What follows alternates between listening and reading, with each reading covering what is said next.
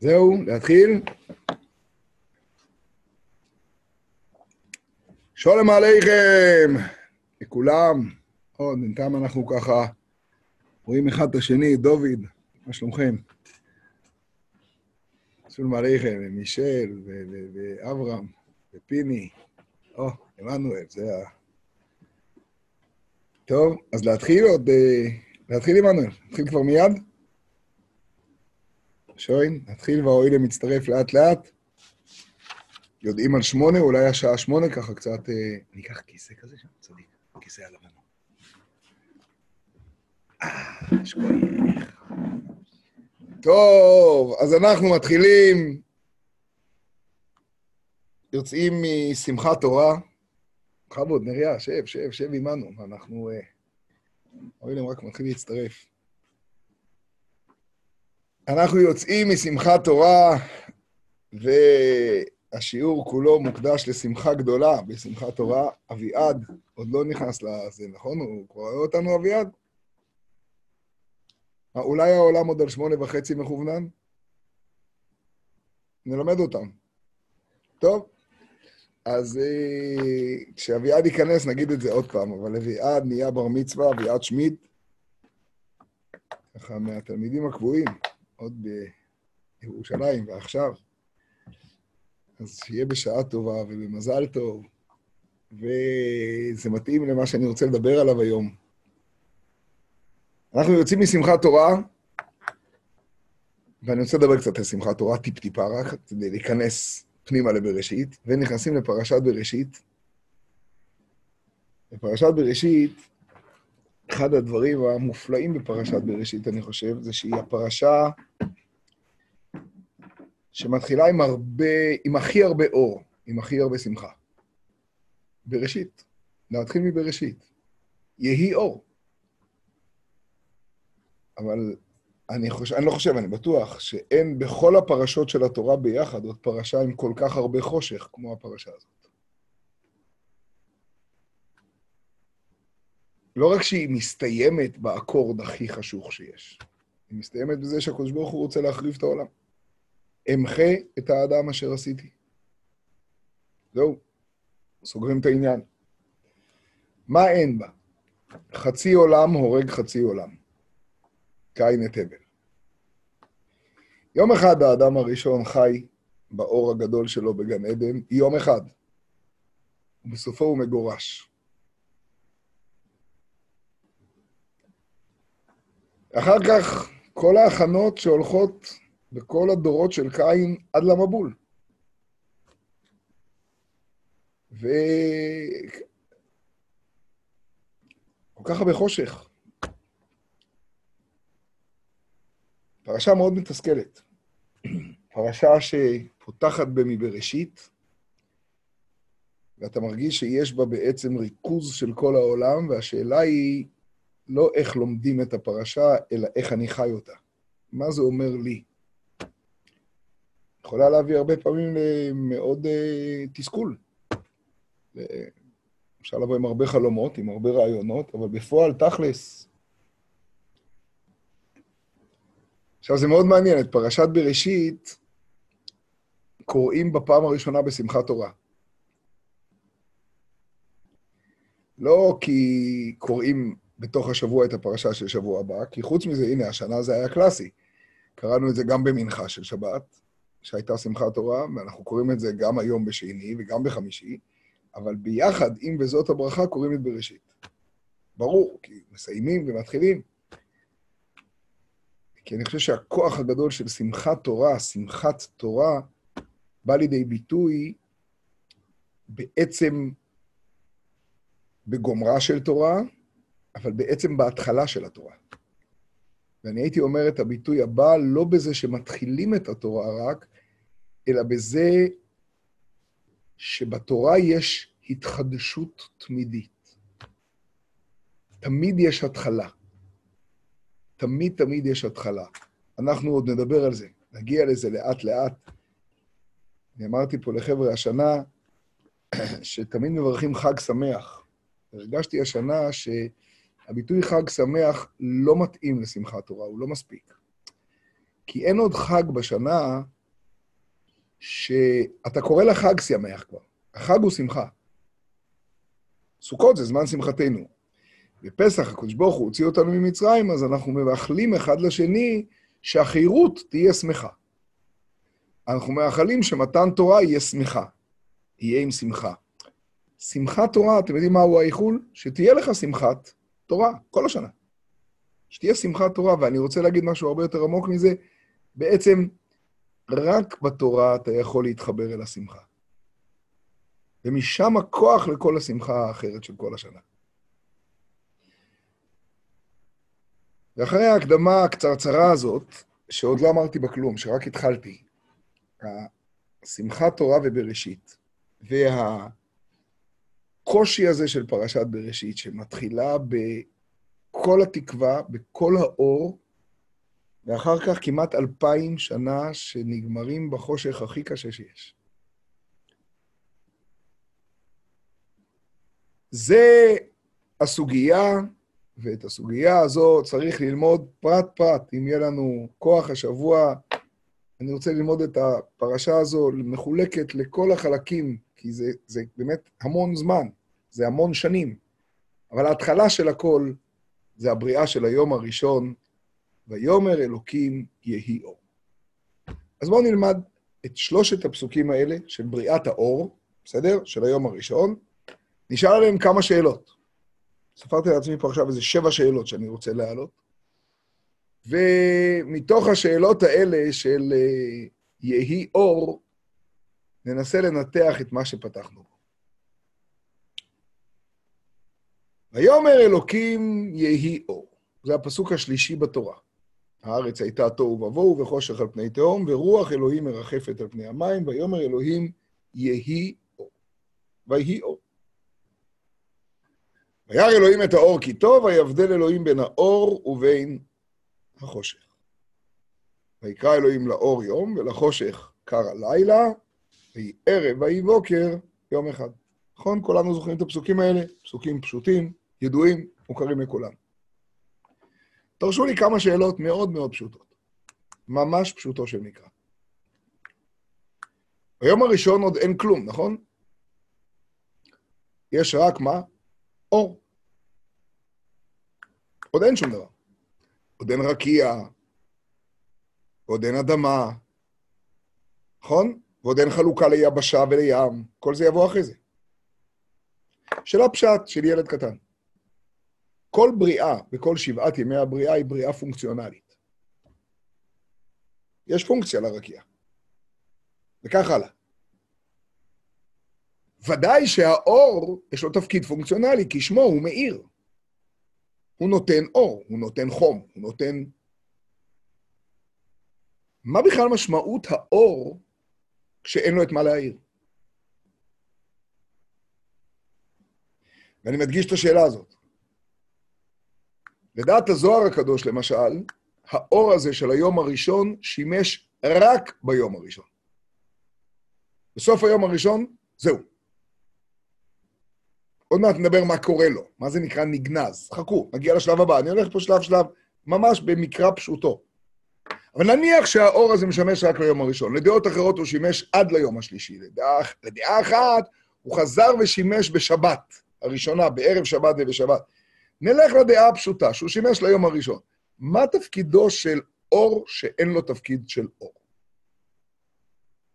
אז אומרים שזה אור רוחני, לא הבנתי, זה, אני מבין את המילה אור. תסביר לי מה, מה הפונקציה, מה הוא עושה. שאלה א'.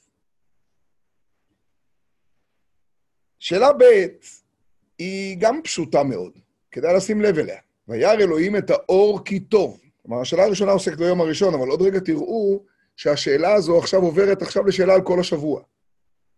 הביטוי וירא אלוקים כי טוב מופיע בכל שבעת ימי הבריאה, נכון? וירא אלוקים כי טוב. הוא ראה את הרקיע כי טוב, ביום השני דווקא לא כתוב, זה כתוב פעמיים ביום השלישי, נכון? הוא ראה, את, הוא ראה כל פעם כי טוב, נכון? ויהי ערב ויהי בוקר יום איקס. מצוין. באור לא כתוב וירא אלוקים כי טוב, שימו לב, אלא וירא אלוקים את האור כי טוב. אתם שמים לב? לא כתוב וירא אלוהים את הדשא כי טוב, וירא אלוהים את התנינים כי טוב. זה מביא מפרשים רבים להגיד שבעצם המושג טוב הוא אור. וירא אלוקים את האור כי טוב. התורה עצמה היא הפרשן הטוב ביותר לתורה. המקרא מפרש את המקרא, יש ביטוי ידוע. והיא הגדירה מה זה טוב, אור. את המושג הזה אנחנו מכירים הרבה פעמים. ותראה אותו כי טוב הוא, נתמלא הבית כולו אורה, טוב, האור, מתוק. האור, טוב. הטוב הפנימי זה האור. וזה מביא מפרשים רבים להגיד שוירא אלוקים כי טוב של כל אחד מהימים הבאים, וירא אלוקים כי טוב בחיות, ווירא אלוקים כי טוב בדשא ובעשב, זה הוא ראה את האור ששם נמצא בפנים. יש שם איזשהו אור, יש שם נקודת אור. במה? בדשא ובתנינים ובחיות ובלוויתן. ואת זה הוא ראה שהוא טוב. כשהוא ראה את זה, זה טוב. וכאן מגיעה השאלה השנייה. אז הבנתי שיש לי שאלה גדולה על האור של היום הראשון. עכשיו אני שואל, מה המהות של האור הזה של כל יום ויום? אני מבין שזה לא המאורות של היום הרביעי, זה ברור. כלומר, זה לא האור הפונקציונלי שמאיר את, ה, את, את, את ירושלים. זה, זה מהות. השאלה א', מה המהות של האור ביום הראשון כשאין את מה להאיר בכלל? נכון? אלוקים עשה אור, ויהי אור, יהי אור. זה המאמר הראשון, ויאמר אלוקים יהי אור. והשאלה השנייה, אם הטוב הזה, שנברא בכל הימים, הוא אותו אור פנימי שיש בכל דבר ודבר, על בסיס וירא אלוקים את האור כי טוב, אז מה משמש האור הזה כל שבעת ימי השבוע? נמשיך בפסוק. אני קורא רק פסוקים בינתיים. ויאמר אלוקים יהי אור ויהי אור. שימו לב גם פה להבדל הגדול בין זה לבין כל הבריאה. בכל הבריאה כתוב כך: ויאמר אלוקים יהי רקיע. ויעש אלוהים את הרקיע וכולי וכולי. ויברא אלוקים את המאורות הגדולים. ויברא אלוקים את התנינים. ויהי כן. לעומת פה, שימו לב לשני שינויים. ויאמר אלוקים יהי אור, ועכשיו אין שום ביצוע. לא ויעש אלוקים את האור. ויאמר אלוקים יהי אור, נו, ויהי אור.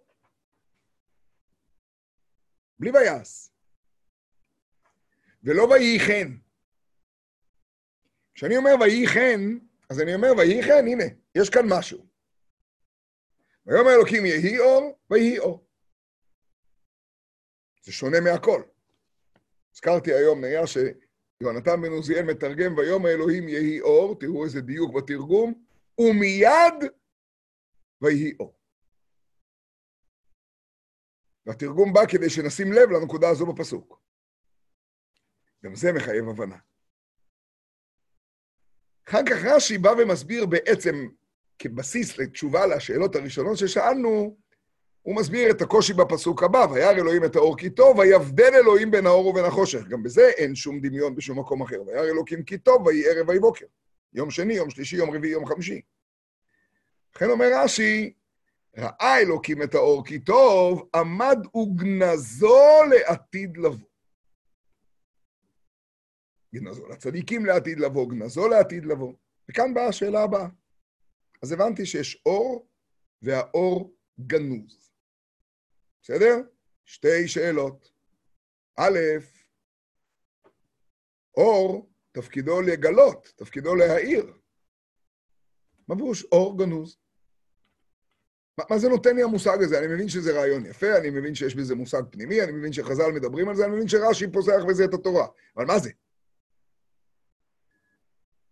כתוב הרי בזוהר הקדוש שאור בגימטריה כידוע רז, סוד, אור, 207 רז. זה אותו עניין.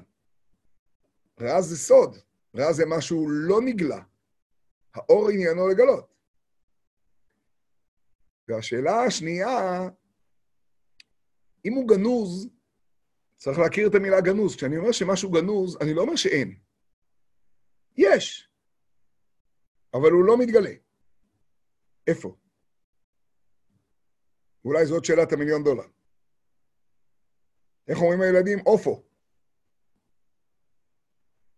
הקדוש ברוך הוא ברא אור כזה גדול, אני עוד לא מבין תשובות לשום אחת מהשאלות ששאלתי, אבל השאלה הרי הקשה שהנפש שואלת והבטן שואלת כשהיא לומדת פרשת בראשית, זה האור הגדול, ההבטחה הגדולה, היציאה משמחת תורה עם בראשית, ברא עם הפרשה עם יותר חושך מכל הפרשות של כל התורה ביחד, הכל. עד למבול, עד להחלטה שאין טעם לעולם.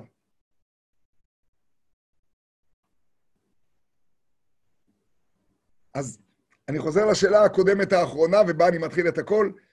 אותו אור גנוז, איפה הוא? כשאני אומר איפה הוא, אני לא מתכוון עכשיו שתיתנו לי תשובה שכתוב במדרש X. איפה הוא, זאת אומרת, מה התפקיד שלי פה? יש לי פה תפקיד או סתם מידע יפה על פרשנות? אני צריך לעשות פה משהו? אני מבין שיש לי תפקיד גם לגבי הרקיע. אני מבין שלעולם ולהתאדות ולמים יש תפקיד. ליקום יש תפקיד. אני מבין. אני מבין שיש תפקיד, האדם יכול להרוס את העולם ויכול לבנות אותו. אני מבין שיש לי תפקיד עם החיות. אני מבין שהאדם נברא והדבר הראשון שלו זה להתחיל לעשות פה דברים. אשר היופי של הפרשה שלנו, שהראשון הגדול מסתיים באשר ברא אלוקים, לעשות. לא אשר ברא אלוקים ועשה, ולא אשר ברא אלוקים, אלא אשר ברא אלוקים לעשות. אני, אני רוצה לדעת מה לעשות. מה נותן לי כל רעיון האור הגנוז, שמופיע גם ביום הראשון ולא הבנו את עניינו, גם בכל שבעת הימים ברמז, ב"וירא אלוקים כי טוב"? מה זה? ואיפה הוא גנוז? וזה הכוונה.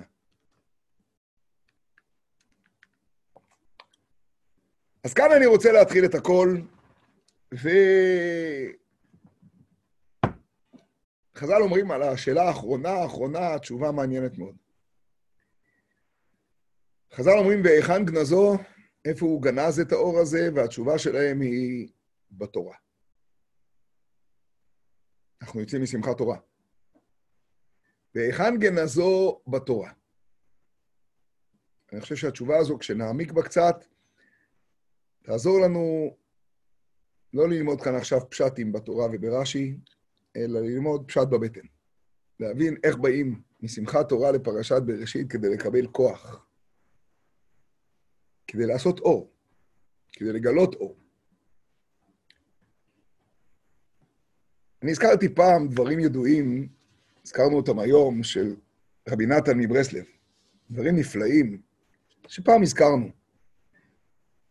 אני אזכיר אותם, אבל לא כסוף פסוק, אלא כתחילת הדרך. רבי נתן אומר שהשולחן ערוך פותח את כל השולחן ערוך במילים, יתגבר כארי לעמוד בבוקר לעבודת בוראו, שיהא הוא מעורר השחר. זוכרים את המשפט הזה? זה פתיחת השולחן ערוך. יתגבר כארי לעמוד בבוקר לעבודת בוראו, שיהא הוא מעורר השחר. ומעניין שהרימה פותח אחריו מיד במילים, שיוויתי השם לנגדי תמיד. אני חושב שהרימה בעצם באה לתת פה את הפירוש כמעט, אתם תראו את זה בהמשך, על יבוש מפני המלעיגים עליו וכולי וכולי. אני חוזר לדברי השולחן ערוך, רבי נתן אומר, וכמו שאמרתי, זה רק פתיחה לכל מה שאנחנו רוצים היום. מה זה יתגבר כארי לעמוד בבוקר לעבודת בוראו? זה פתיחה לגבי נטילת ידיים, תפילת שחרית. מה זה יתגבר כארי לעמוד בבוקר לעבודת בוראו? עבודת בוראו, בפשטות זה לעשות את המצוות, לעשות את מה שצריך. ומה פירוש שיהא הוא מעורר השחר? זה לא ספרות פה. דוד המלך יכול בתהילים להגיד, העיר השחר. יפה. אבל כשאני לומד סעיף בשולחן ערוך, אני רוצה לדעת, נו, איזבוסיס דחלס, מה אני עכשיו עושה? ראיתי את הסעיף, מה אני עושה? מה זה לעורר את השחר? איך אני יכול לעורר את השחר? איך פעם אמרנו בחיוך? מי שלילד שלו קוראים שחר יכול לעורר אותו, אבל איך אני מעורר את שחר? מה זה לעורר את... מה? זה רעיון?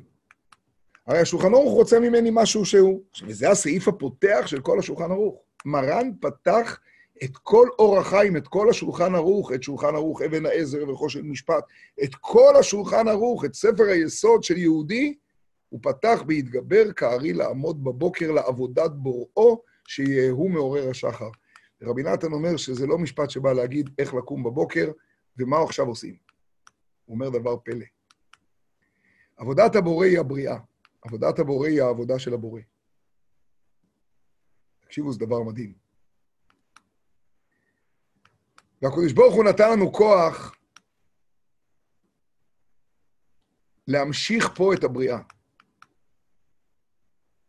ביטוי בחז"ל, איבאו צדיקי ברו עלמא. אם היו רוצים הצדיקים, היו בוראים את העולם. אבל אני אף פעם לא הבנתי את המשפט הזה. כי הרי מה צריך עוד חוץ מתש"פ אחרי הקורונה כדי להבין שלא לברוא עולם אני לא יכול, אלא גם לזהות יתוש אני לא יכול? אז מה זה איבאו צדיקי ברו עלמא? מה זה עבודת הבורא? אומר רבי נתן, הבורא ברא הרבה בריאות, רקיע ושמש וירח, נכון? וכוכבים ודשא. בכל הבריאות כתוב, ויעש אלוקים את. אם כל באי העולם יבואו ביחד, אומרים חז"ל, הם לא יוכלו לברוא יתוש אחד. יש רק בריאה אחת ששם לא כתוב ויעש, וזה האור. אומר רבי נתן, ויאמר אלוקים יהי אור, זאת עבודת הבורא. בעומק זאת מטרת הבריאה. ואת העבודה הזאת של הבורא הוא נתן לאדם להמשיך, והאדם תפקידו הוא לברוא את העולם, דהיינו למצוא את האור הזה, לגלות את האור הזה בכל דבר בעולם. זאת עבודה מאוד קשה, כי הוא מונח בתוך מציאות של חושך, פרשת בראשית. זה פלא פלואים, הפרשה הזאת זה החיים שלנו. בתי צאי מבית כלא. ובתוך כל מציאות שהוא לא נמצא, בתוך כל חושך שהוא לא נמצא, הרי הפסוק שקודם לכל זה, זה והארץ הייתה תוהו ובוהו וחושך על פני תהום. לאדם יש כוח להפך את החושך עצמו לאור. אבל בשביל זה הוא צריך להתגבר כארי. זאת הגבורה שלו. לעמוד בבוקר, לעבודת בוראו, אחרת בשביל מה קמתי הבוקר? מה המגמה שלי? ומהי עבודת הבורא? לעורר את השחר. שיהא הוא מעורר את השחר, שיהא הוא מעורר את האור. האור הזה קיים כל הזמן, רק צריך לעורר אותו. האור הזה נעלם. אנחנו תמיד חוזרים על זה שהמילה עולם בעברית היא שמשהו נעלם בו. אתם יודעים מה נעלם בעולם? האור. ותפקיד האדם הוא לעורר את האור. השולחן ערוך לקח את המילה שחר בכוונה, כי שחר בא משחור. והכי קרוב לשחר זה הכי שחור שיש. ולעורר את השחר זו עבודה קשה מאוד. ובא רמה ומסביר את דברי מרן. זה שיוויתי השם לנגדי תמיד. איך אפשר לייצר פה בעולם שיוויתי השם לנגדי תמיד? הרי אני נמצא שוב בתוך גוף, בתוך מציאות, בתוך מיליוני דברים אחרים. חושך זה לאו דווקא מפלצת עם הרבה הרבה הרבה חושך ועיניים גדולות. חושך זה היעדר אור. חושך זה המון דברים שאין להם משמעות, שהם חולפים ומתסכלים. כמו פרשת בראשית. חושך זה עשרה דורות שבוראים עולם שלם ובסוף מבול. חושך זה הפרשה שעוסקת בהכי הרבה מוזיקה, תופס כל כינור ועוגב, והכי הרבה תעשייה, חורש נחושת וברזל, והכי הרבה יופי ורומנטיקה וחקלאות. ועולם מופלא שהולך ומתקדם, ונסיכים ובני אלוהים ובנות האדם. ועולם שהולך אל החושך.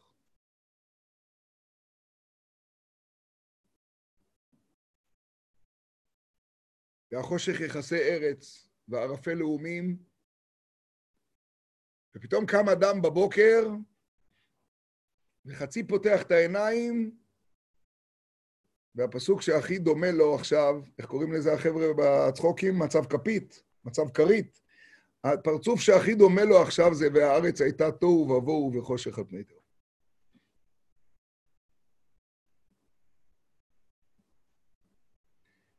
ויאמר אלוקים יהי אור.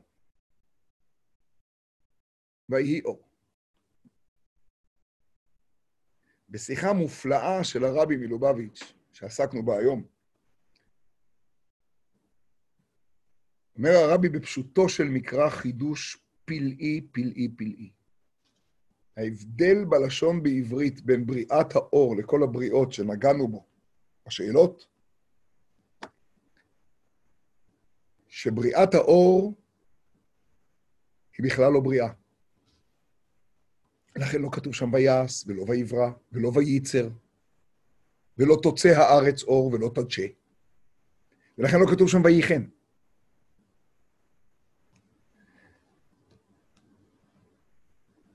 מלך, בשר ודם, אומרים חז"ל, שרוצה לבנות ארמון, קודם כל לוקח תוכנית אדריכלית. בתוכנית האדריכלית כתוב מה המגמה.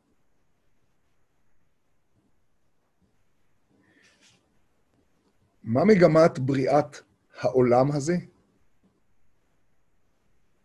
המגמה היא יהי אור. יהי אור זה לא בריאה, זה לא פונקציונלי. זה ווייז.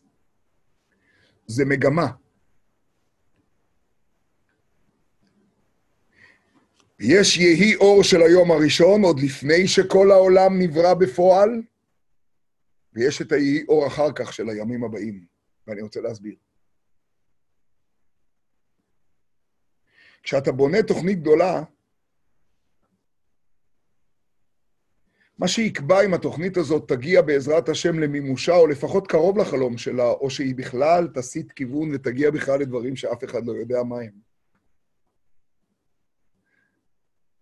זה כמה אתה ממוקד במטרה, מה השאיפה, לשם מה כל הסיפור הזה. כל מנכ"ל טוב יודע שמטרות הביניים תהיינה חשובות ככל שתהיינה, הם האויב מספר אחד של מטרת העל. כי מטרות הביניים הן אינסופיות. הן נוצרות חדשות לבקרים. וככל שהמפעל גדל, יש יותר מטרות ביניים. עכשיו צריך להקים חנייה, ועכשיו צריך לבנות מטבח, עכשיו צריך להביא את העובד ההוא, ועכשיו צריך להביא את העובד הזה. אתה יכול לטוס מפה לפה ומפה לפה. לפעמים הקדוש ברוך הוא מסדר איזה קורונה, כמו איזה שבס קוידש כזאת. יש קובץ שבס ויש קובץ 19. איזה שבס כזאת, כדי לוודא אם אני בכלל בווייז. אני כבר בכרטיס הלוך חזור כל הזמן, אבל מה המגמה? ויאמר אלוקים יהי אור. יהי אור זה לא בריאה. איך אומר הזוהר הקדוש? זה שימש רק את היום הראשון, זאת אומרת, זה לא נתן אפילו פוטוסינתזה לדשא של היום השלישי. בכלל לא צריך את זה. יהי אור זאת מטרת העל. והמיקוד בעבודת הבורא זה המיקוד שלי ביהי אור. ועכשיו מגיע הדבר הפלאי. אתם זוכרים מה שאמרנו בשם רבי נתן? שיתגבר כארי לעמוד בבוקר לעבודת בוראו, שיהיה הוא מעורר השחר? כמו שאצל הקודש ברוך הוא, היהי אור הוא ביום הראשון לפני שהבריאה מתחילה להתממש, להתפרט, בסדר? לפני שבוראים כאן יהי חן, לפני שבוראים things, גם היתגבר כארי לעמוד בבוקר לעבודת בוראו, שיהיה הוא מעורר השחר, זה עוד לפני הכל. זה המודה אני לפניך, מלך חי וקיים, שהחזרת בי נשמתי בחמלה, רבה אמונתך. זה עוד לפני נטילת ידיים. נטילת ידיים מבטאת את הפונקציונליות הראשונה ביום. מילה נהדרת, אגב, נטילת ידיים. נטילת ידיים זה לקחת את הידיים מהמצב הלא אקטיבי שלהם וליטול אותם. ליטול זה להרים, ליטול אותם למעלה. זה נטילת ידיים. אבל עוד לפני נטילת ידיים, אומר יהודי, מודה אני לפניך מלך חי וקיים, שהחזרת בי נשמתי בחמלה רבה אמונתך. לפני נטילת ידיים. אתם יודעים למה? כי הוא בעצם מודה לפני המלך, דהיינו לא רק אומר תודה בעומק, הוא מתבטל אל הרצון האלוקי. מודה אני לפניך, אני דבוק במגמה. אני עוד אפוף, אבל אני באתי הנה, התעוררתי הבוקר, אני פקחתי עין בשביל מגמה אחת. להיבטל אליך. מודה לפניך. מודה לפניך זה לא thank you very much. מודה לפניך זה כמו, אני מודה שאתה צודק. אני מודה שאני נכלל בך. אני מודה שאין עוד מלבדך. אני מודה, עכשיו thank you, שאתה בונה עליי, שאני אביא את האור הזה לעולם. זה עוד לפני שהוא נוטל את הידיים שלו. הזכרנו היום, זה פילי פלאות, האדמו"ר הזקן אומר, דיברנו על זה פעם, האדמו"ר הזקן אומר שלא כמו שתמיד אומרים, שבמודה אני אין שם השם, כי צריך להגיד את זה עוד בבוקר, לפני נטילת ידיים, והידיים עדיין מלוכלכות מהלילה, אז לא אמרו שם השם שם, אז מודה אני בלי שם השם. האדמו"ר הזקן אומר, נכון, אבל בדיוק הפוך. נכון, אבל ההפך לגמרי.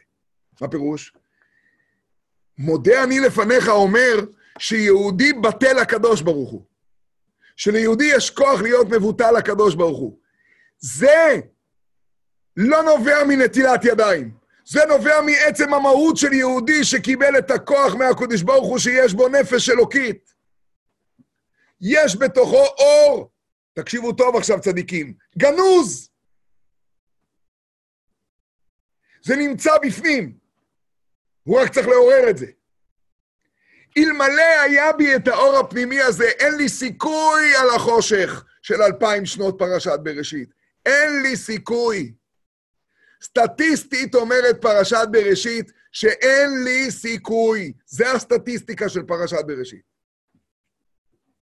מי שכך רוצה ללמוד את פרשת בראשית, יכול.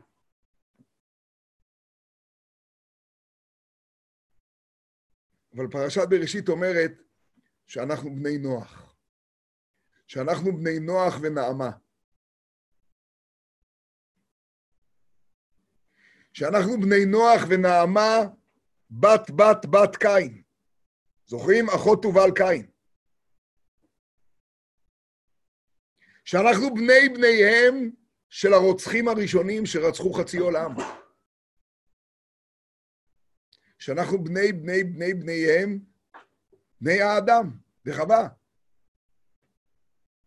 שהיו מסוף העולם ועד סופו.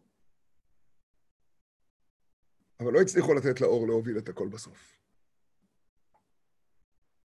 פרשת בראשית אומרת שמי שקם בבוקר,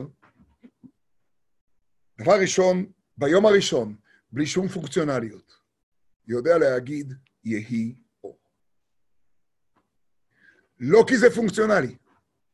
לא צריך בשביל זה ידיים נטולות בכלל. גם הידיים הטמאות ביותר לא יכולות להוציא מהיהודי שנמצא במקום הכי נמוך, הכי חשוך, את זה שהוא בטל אל הקדוש ברוך הוא, ויש לו אור גנוז. בכל אחד ואחד מאיתנו, בכולנו יש אור גנוז, שיכול לנצח אלפיים שנות פרשת בראשית. זה חלק א'. ואז מגיע האור הזה, וזה פילי פלאות, אתם זוכרים? שאלנו, וירא אלוקים את האור כי טוב, ואחרי זה בכל הבריאה כתוב, וירא אלוקים כי טוב. ואמרנו שהמפרשים, חלקם אומרים, שוירא אלוקים כי טוב, זה לא את הרקיע כי טוב ואת הדשא כי טוב, אלא טוב שווה אור. וירא אלוקים את האור כי טוב. וירא אלוקים את האור שבדשא, שברקיע, שביום החמישי, שביום הרביעי, וירא אלוקים את זה כי טוב, ויהי ערב ויהי בוקר. כאן מגיע השלב הבא. מנהל טוב לא בודק את עצמו רק בווייז של היום הראשון, אלא מנהל טוב יושב בשקט ועושה עצירות בכל שעה ושעה, בכל יום ויום, בכל עת וזמן שהוא קובע, ובוחן האם הפעולה הזו במפעל משרתת את האור הגדול שנקבע כמטרה לבנייה? האם אני ממוקד אל האור ההוא? אתם שומעים? זה דבר נפלא. יש את האור הראשון.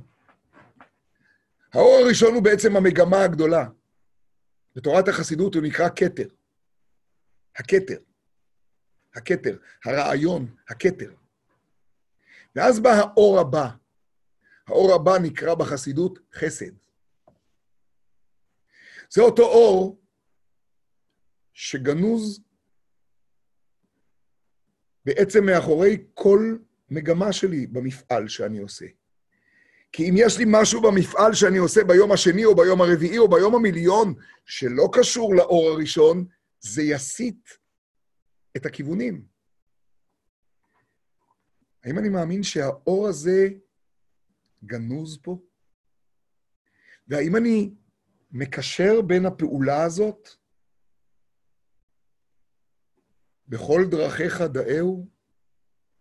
כל מעשיך יהיו לשם שמיים? או שהאור נמצא רק במקומות שבהם האור נמצא? איך לימדו אותנו כשהיינו ילדים קטנים כבר? שאת מה שאנחנו מאבדים לא מחפשים מתחת לפנס, נכון? כי את מה שאנחנו מאבדים לא נמצא מתחת לפנס. הוא נמצא במקום שאיבדנו אותו. שם אין פנס, אבל שם נמצא האור. אנחנו כל כך הרבה פעמים הולכים לפנסים לחפש את מה שאנחנו מאבדים, כי שם יש את הרייטינג ואת הפרוז'קטורים. אבל שם אנחנו פתאום הולכים למטרת ביניים אחרת לגמרי, ומתרחקים שנות אור מהאור הזה. ולך אחרי זה תעורר את השחר. אתם תופסים? האור הזה גנוז. ואיך שאלנו בהתחלה, בהתחלה? אופו, נכון? איפה הוא גנוז? הרי אם הוא גנוז, סימן שהוא ישנו, אז איפה הוא גנוז? תחזיקו טוב, צדיקים. זה מה שאמרנו בשם חז"ל. הבעל שם טוב מדבר על זה בלי סוף. הוא גנוז בתורה. מה פירוש הוא גנוז בתורה?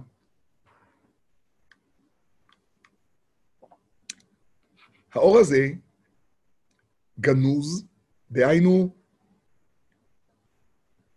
הוא כל הזמן שמור. הוא שמור כדי שהוא לא יתלכלך. אתה צריך לדעת להפעיל אותו, והדרך להפעיל אותו נמצאת באור שהוא התורה. כמו שאין טוב אל האור, גם אין טוב אל התורה. והתורה היא האור הזה, הגנוז.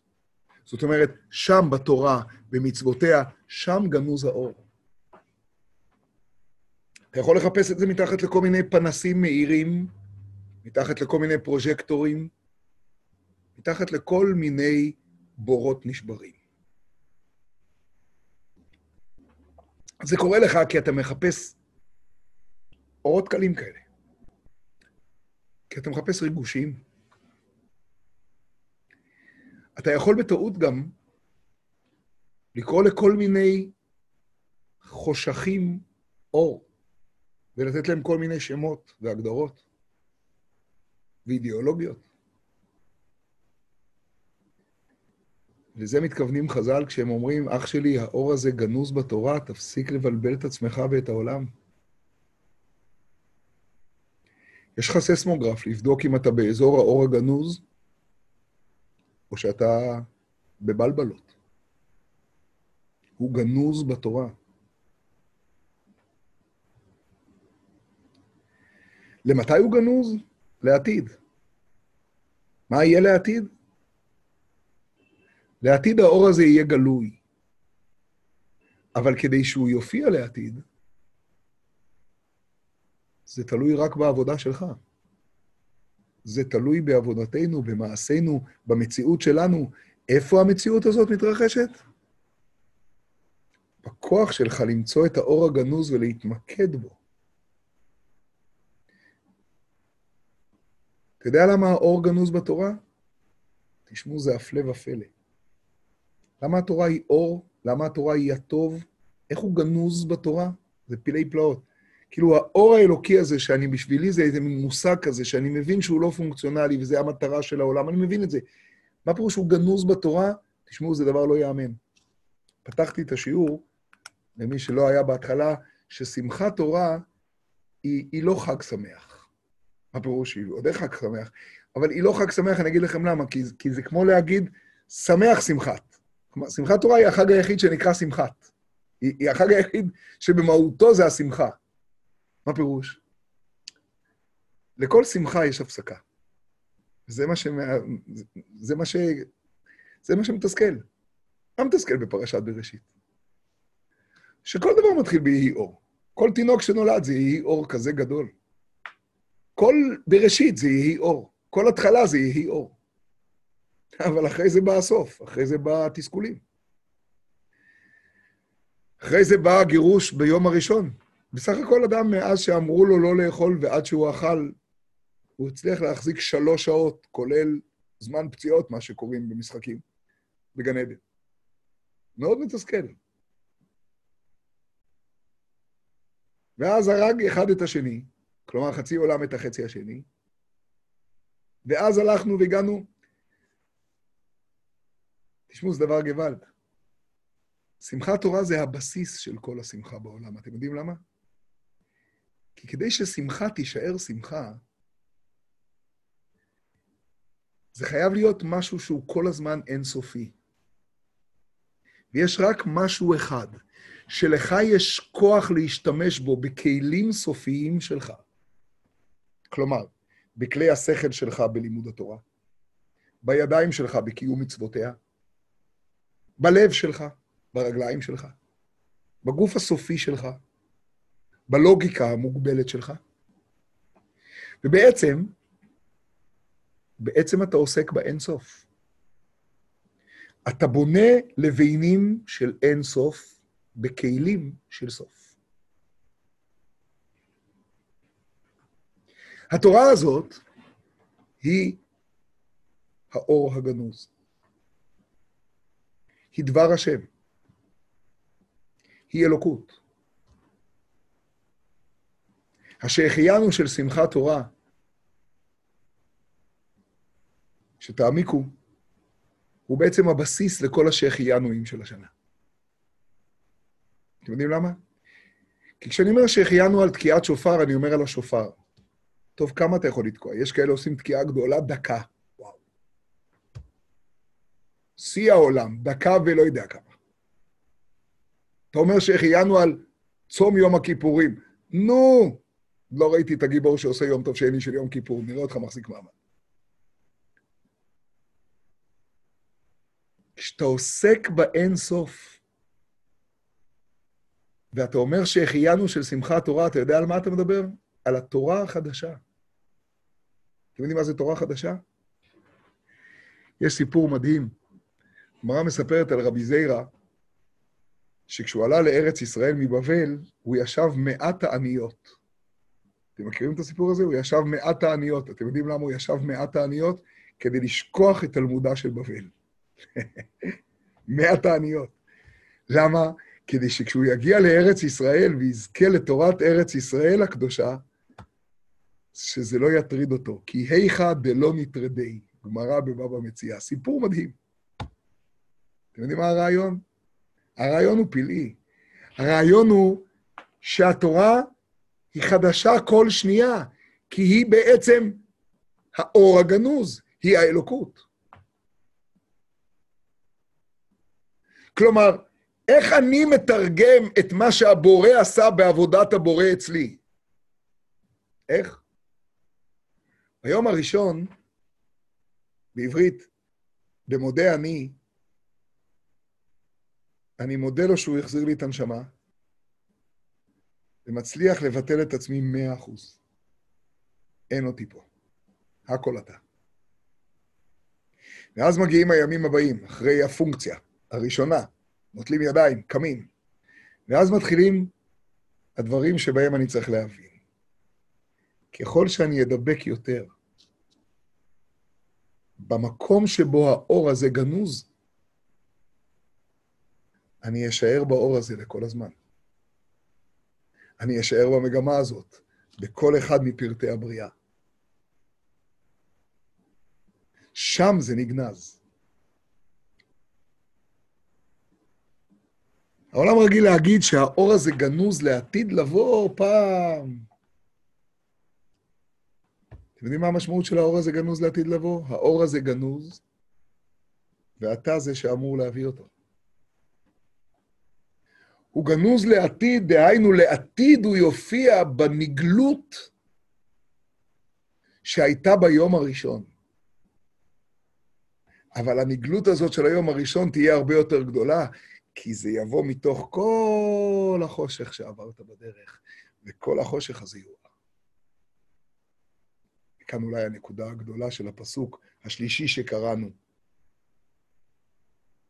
ויקרא אלוהים לאור יום ולחושך קרא לילה, ויבדל אלוהים בין האור ובין החושך, ויקרא אלוקים לאור יום ולחושך קרא לילה, ויהי ערב ויהי בוקר יום אחד.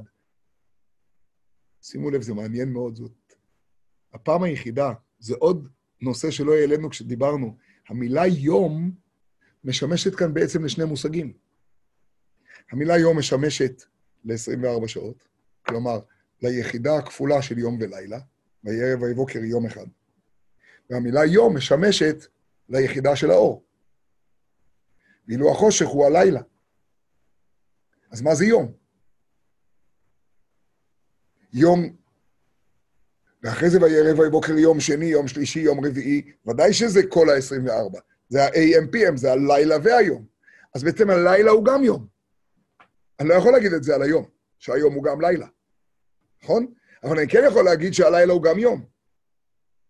אבל בכל זאת הוא קרא לאור יום ולחושך לילה, מה הוא רוצה? זה פלאי פלאות. אתם יודעים איך מגיעים לשמחת תורה? אחרי סוכות. כל השנה בבית המקדש אין אף פעם עבודה בלילה. בבית המקדש עובדים רק ביום. אורו של עולם, שם לא עובדים בלילה. ביום הקריבו, ומזה לומדים שכל העבודות של בית המקדש הן ביום. לכן גם אין ברכת כהנים בלילה, כי זה עבודת מקדש, הכל ביום. אבל יש לילה אחד, בעצם שבעה, שהם השיא של כל השנה, ושם עובדים רק בלילה. וזה שמחת בית השואבה. וואי, מה זה עובדים בלילה, איזה לילות לבנים. מתמיד של בין הערביים ועד תמיד של שחר, לא מפסיקים לשנייה. דיברנו על עבודת השמחה, ערב שמחת תורה, אתם זוכרים? איזה עבודה. וללמוד את עבודת השמחה מתוך, ולדעת לעבוד על השמחה, ולדעת שהשמחה היא דבר אינסופי, לא כל אחד בא ורוקד וקופץ, אלא היו היו עושים אותה אלה החסידים והזקנים וראשי הסנהדרין, אתם זוכרים את הרמב"ם? וכולם האנשים והאנשים באים לראות ולשמוע, ללמוד את עבודת השמחה הזאת. זה פילי פלאות. למה עושים את זה בלילה? וניסוך המים כשר כל הלילה, מה קרה? אוי ואבוי אם מנסחים יין על המזבח בלילה, רק ביום. כל השנה. מה קרה פתאום? מה יש, אין מספיק זמן ביום?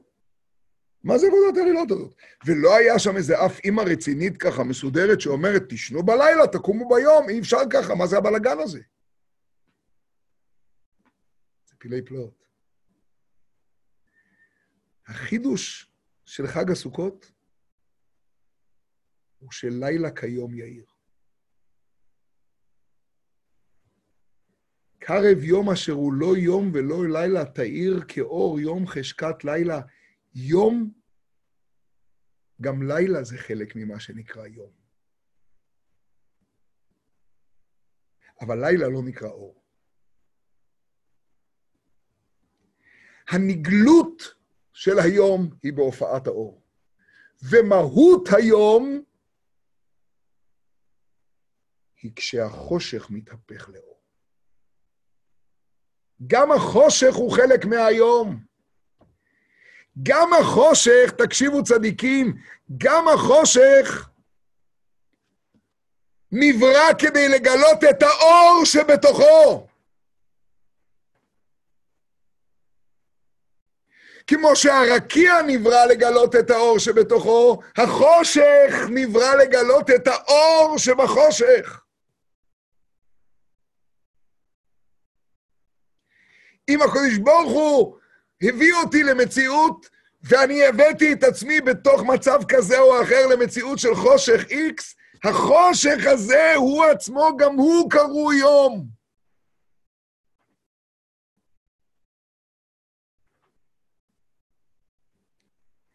וזה שני הפירושים של רש"י, ויבדל אלוהים בין האור ובין הלילה, ויהי ערב, ויהי בוקר. עמד וגנזו ואמר, לא ראוי שישמשו בערבוביה. ולפי פשוטו, ואם באת לפרש לפי פשוטו, קבע לזה תחומו ביום ולזה תחומו בלילה. אתם יודעים מה העומק? עמד וגנזו זה כל מה שדיברנו. כל מה שאתה עושה בחיים זה לגלות את האור הגנוז הזה. לכן אור בגימטריה רז, כמו שהזכרנו בהתחלה. כי כדי לעסוק בסוד הזה, אתה צריך את המקום שבו הוא גנוז, את האור הזה של התורה, שאתם יודעים במה היא עוסקת כל ימיה? בחושך. התורה זה כמו פרשת בראשית. במה היא עוסקת? בחושך. במי גנב ממי? מי הרביץ למי? כמה גנבת? תלמדו גמרא פשוטה, בנזיקין, בנשים, בכל מקום. זה פלא פלאות. המסלול לעדינות, המסלול לגלת אור, הוא הידיעה של המקומות הכי קשים שאני חווה. והידיעה שעם התורה הזו אני הולך ומאיר את האור בתוך החושך. אלא ויבדל אלוהים בין האור ובין החושך.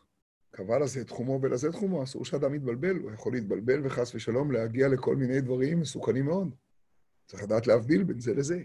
אבל בעצם המגמה הזאת של בריאת האור, של גילוי האור של האדם, השיא שלה זה לגלות את האור בכל דבר, והשיא של הכל בחושך עצמו.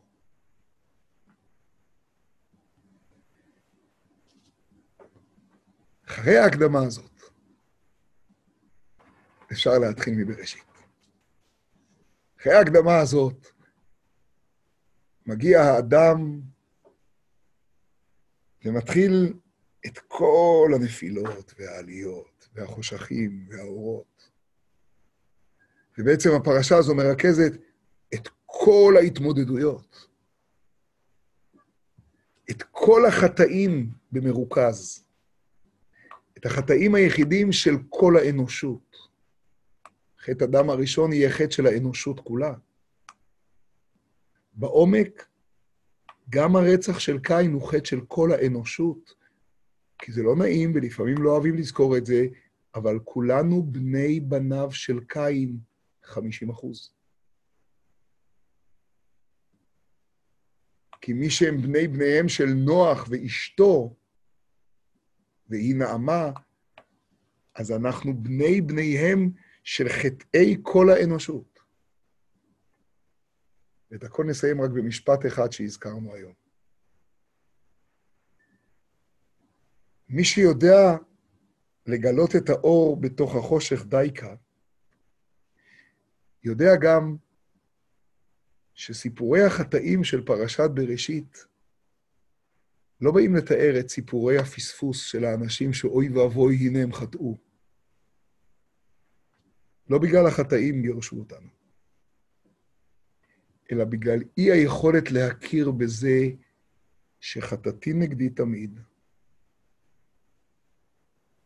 והכל הקודש ברוך הוא.